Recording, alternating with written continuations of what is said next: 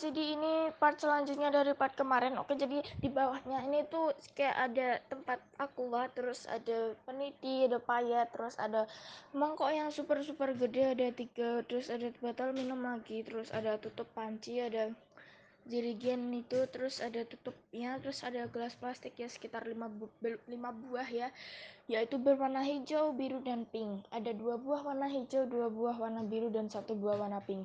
Di sebelahnya uh, tempat gitu ya tempat untuk sendok piring gitu. Sendok piringnya itu warnanya biru putih dan ada gambar beruangnya ada mana ada tiga beruang ya.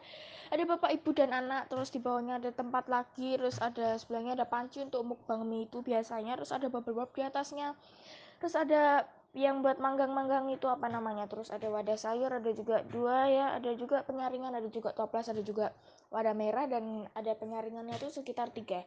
Terima kasih dan mari kita lanjut ke sebelahnya.